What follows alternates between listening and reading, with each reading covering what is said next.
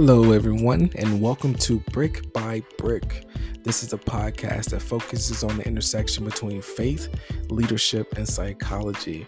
I'm Dr. Terrence Booker, and I'm going to be your host. Super excited to share with you today. So, everyone, get comfortable, relax, grab you a notebook, let's get ready to learn and grow.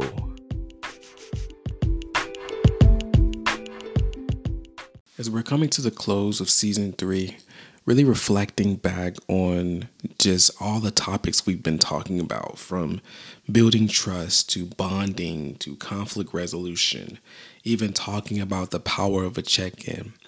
At the center of everything that we've been mentioning, it's human connection. And as I was thinking through if there was anything that I missed or didn't think of for this season, I know there's many different directions we could go in.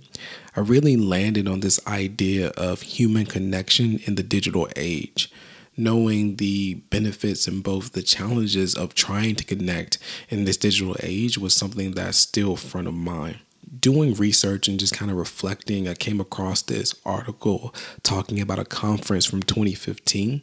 And in that conference, it was centered around technology and mindfulness. And one area they examined was just the media overall. And there were three typical views of the media that were mentioned. I want to share those. The first is that digital media will unleash human potential as never seen before in the world. Next, media driven distraction and inattention is undermining human connection. And then, last but not least, media extends the reach of the human senses and our social sensibilities and transforms human connection for better and for worse. And as we're thinking about connection overall, I think the third point really stood out to me the most that media transforms human connections for the better and for worse. And ultimately, is really understanding that technology can be a tool and it can be a way for us to access more human connection if we think through how to leverage it and use it appropriately. But oftentimes we can get sucked into the vacuum of being distracted or not paying attention or not being present. And I think to end the season, I think it would be best to kind of think of a few bricks to help us go on our way. What's the main focal point that we can do to make sure we're still fostering connection as we leave? The number one thing I think is actually schedule in time in your day to be connected. It reminds me back when we were in grade school we had specific class periods, right? We had an hour to go to computer lab or to gym. And you can transfer that into your daily life. You can limit how much time you're on your computer, your phone, your tablet, and use that time more purposefully. So, idea is like, how can we schedule more intentional time to be connected? The second idea is think about why you're using your device. This is important. Is it being a really good use of time? Do we need to open our laptop or have our phone up? If we're at work, do we have to Skype or get on a Zoom or can we do a walk and talk where we both agree we're going to get out and walk as we're talking about these different things? So sometimes we have these habits of picking up our phone or engaging in social media because we're bored and we don't have really purpose behind it, but really considering why are we engaging in this exercise at the moment? And could there be a, a way to intentional connect instead?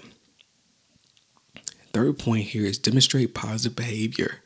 You know, just because everyone around us may have their phones out or they're scrolling through social media, we don't have to do the same thing we could actually be the change agent? How can we start a conversation?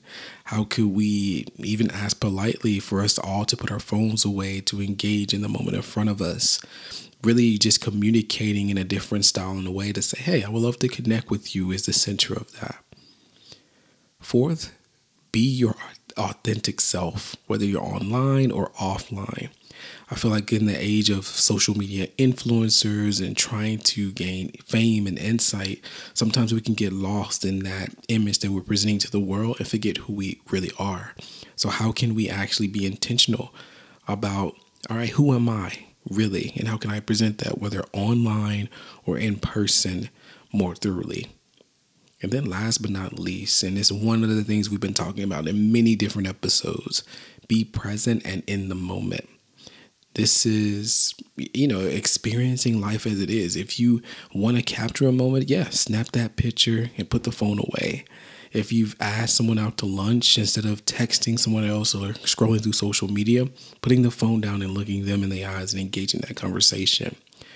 The idea is never to neglect the people close to you for a screen or an app or a game people around us who love us, they deserve uh, for us to show them that care by giving our full, undivided attention.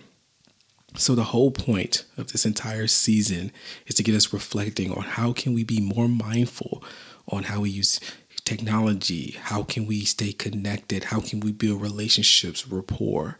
And i feel like over time you can continue to cultivate connections even in the midst of the digital age even in the busyness and you know the the ever changing world. That one common thread that we all have is our humanness. So how can we push that humanness forward in everything that we do